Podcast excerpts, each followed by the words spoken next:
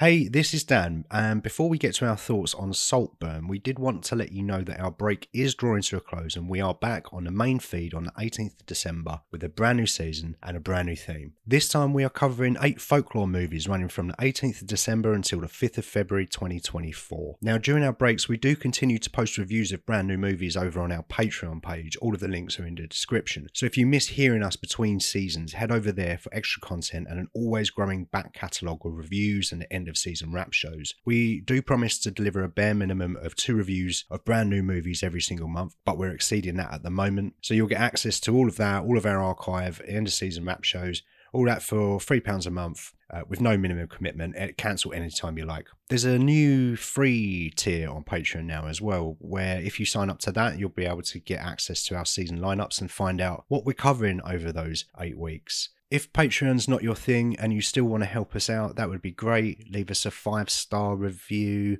or rating wherever you listen and hang out listening to your podcast. Tell a friend about an episode or tell a friend about the podcast in general and then get them to rate it five stars on that player as well. That would be really useful. Or just come and follow us on social media at STH underscore pod, pretty much everywhere. The main ones being Instagram, X, is- we use a little bit every now and again. I sometimes post random nonsense on threads, usually after a few beers.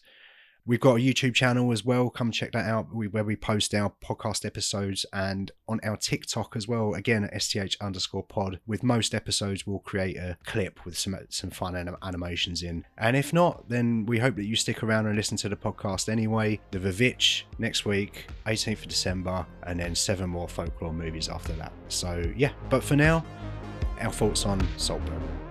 Right, so Saltburn spoiler. Saltburn, non spoiler. What are we doing? Can we do a spoiler free episode? Do you want to do spoiler free? Let's try. Okay. so this is a spoiler free episode. yeah. I think we've got to be we've got to say whether or not it's spoiler free episode Yeah, of up course. front. So it's spoiler free. Yeah. Unless it's not, and then we'll say then we'll in the- re edit in the this. title and say And you won't hear like any we of this did with the bit. last one, we'll say actually we say spoiler free, but actually it's not. Actually, we're big, huge liars. Doo doos. Doo doo heads. Yeah. So brand new movie, obviously. hmm 2023, uh, directed by Emerald Fennel. Fennel? Honestly, I don't know. I've been saying fennel, but then the food is fennel. So it's very confusing. The English language is very confusing. Mm. Yeah, so obviously Emerald Fennel directed Promising Young Woman. Promising Young Woman, which was great. Yeah, which So- we both love. Yeah, so a lot to live up to in terms of that. And Mhm. probably um, unfairly or fairly, this movie's been compared to that. I guess It's bound to. it's bound to.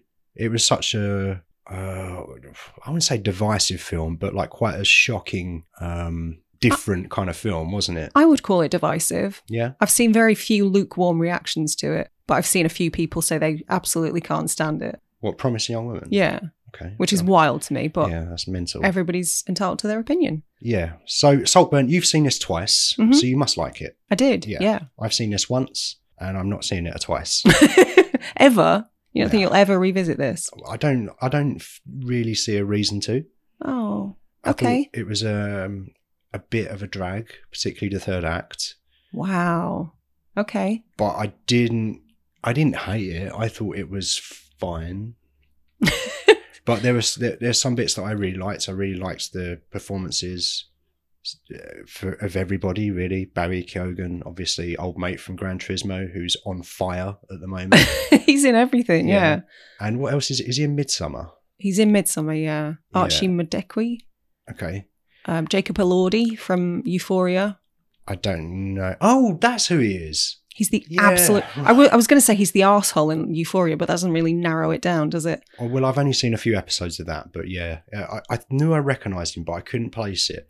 Does he? Is he also playing Elvis. Elvis Presley? Yeah, in No. Priscilla. Priscilla movie. Yeah, He's having a bit of a year as well. yeah. And Barry Keoghan's all over the place. Yeah, uh, but they're all great, and Richard Yeah. and, and the p- parents as well, Richard E. Grant and Rosamund Pike. I wish Rosamund Pike was in more stuff. She was phenomenal in this. She had most of the funniest lines, I would say. But she's always great. Yeah. I don't think I've seen a Rosamund Pike f- film, even if I don't love it. She's not great in it.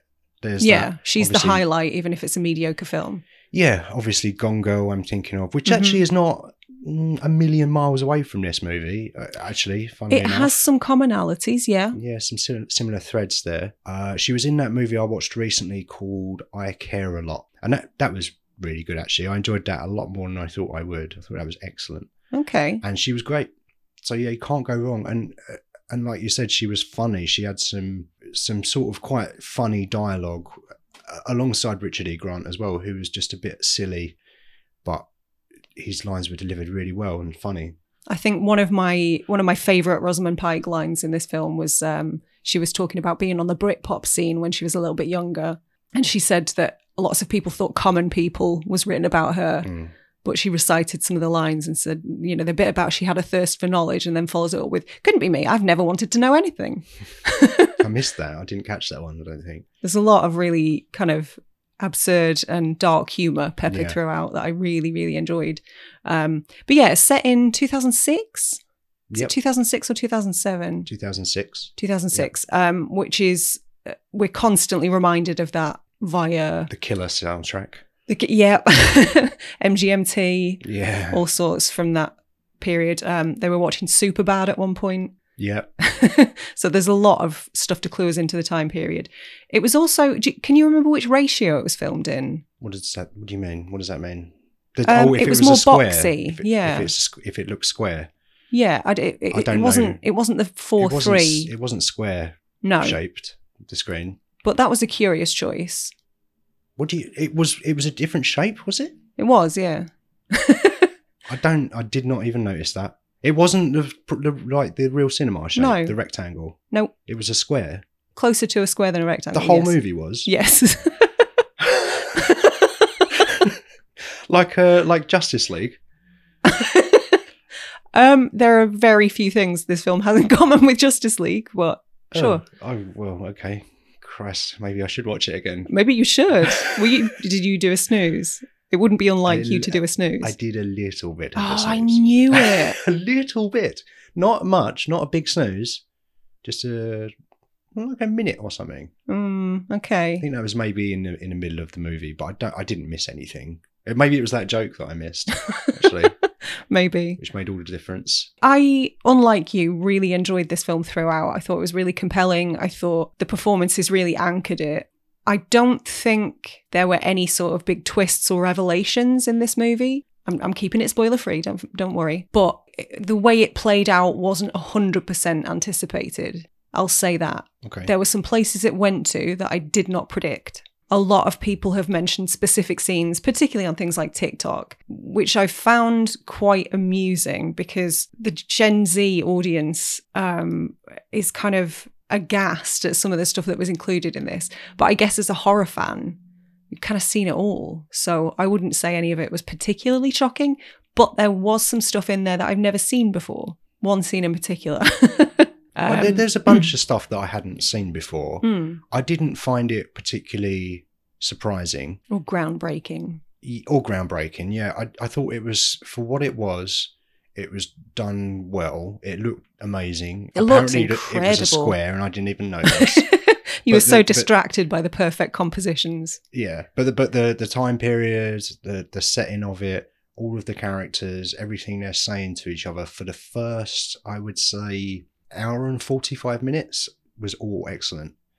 Oh, Um, but, and- but you have an issue with the last half an hour, do you? I do have an issue with the last half an hour, and Mm-hmm. when I say it was excellent, it was excellently done. Just not really. It, I found it entertaining enough. Like i- if I hadn't seen it before and I went round a relative's house and they put this on on Christmas Day after dinner, I'd be like, yeah, that's fine. I'll probably have a bit of a sleep. I would the not want last to 20 watch minutes. this with my family. That would be quite an uncomfortable viewing, I think. Would it? Yeah, Perhaps you and I have very different families. we need to have a larger conversation about this after the show. Yeah. Um, something you said yesterday, actually, that I think Warren's bringing up is you compared it to like 90s sort of erotic thrillers. Yeah, kind of s- straight to TV. Kind of we're gonna do a big um, s- thing. It's not a spoiler.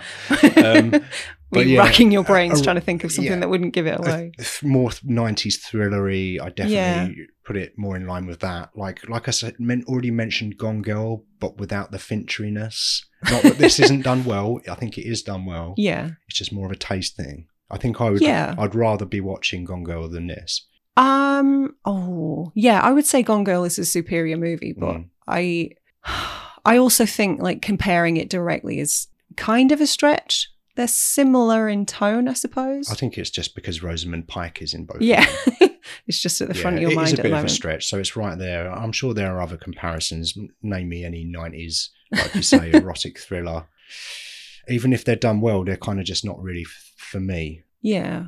So obviously the the film is called Saltburn, Mm, but the title refers to the stately home that most of the film takes place in, Mm. which kind of surprises me that it's not more your sort of thing because you love like a stuck in a place movie. And I, and I like a good old takedown of elites, quote unquote, elites of society. So there is uh, maybe that's the only reason that I kind of had some enjoyment of Okay. it because of the isolation of it, kind of.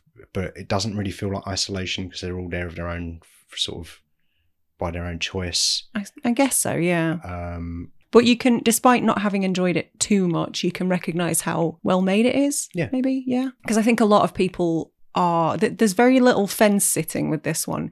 It seems like a lot of people are of the mind that Emerald Fennell was sort of feeling the pressure to one up herself from Promising Young Woman and failed, or the camp of people who think she bettered herself, that she did succeed. But you fall in. well, I prefer much prefer promising young woman, Okay.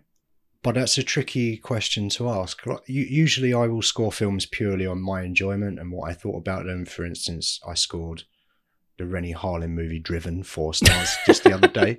Which is insane. but it's not a four star movie clearly. But I, I like it a lot and enjoy it. It's- you like it it's four rubbish. stars worth. Yeah. So s- most of the time I'll try to score movies just on based on my own enjoyment, but sometimes I struggle with that, and I think I struggle with that here because if I was going to give it in terms of my enjoyment, what I would give it is maybe like a a two, Oh wow, a or one and two. a half, or a two.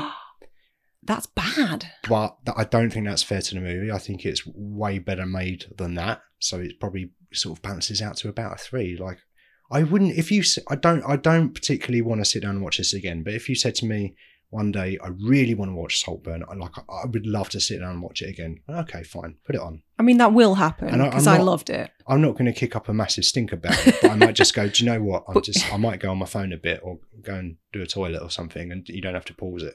Or you'll make me watch Driven as penance. Yeah, that's the only way we're watching this again. Oh, With no. Double bill with Saltburn and Driven. Okay, that's the weirdest double bill of all time. Yeah. Um, but yeah, I guess I guess all that's left to say is that I vehemently disagree. For me, it's a strong four stars. So I'm super excited to see what Emerald Fennell does next. Uh, me too. Me too. Uh, the, the vision in both of these movies was both Of Confident. these movies was confident and bold and different. yeah. Although there are similarities with older movies, with this one does have its own identity hmm for sure.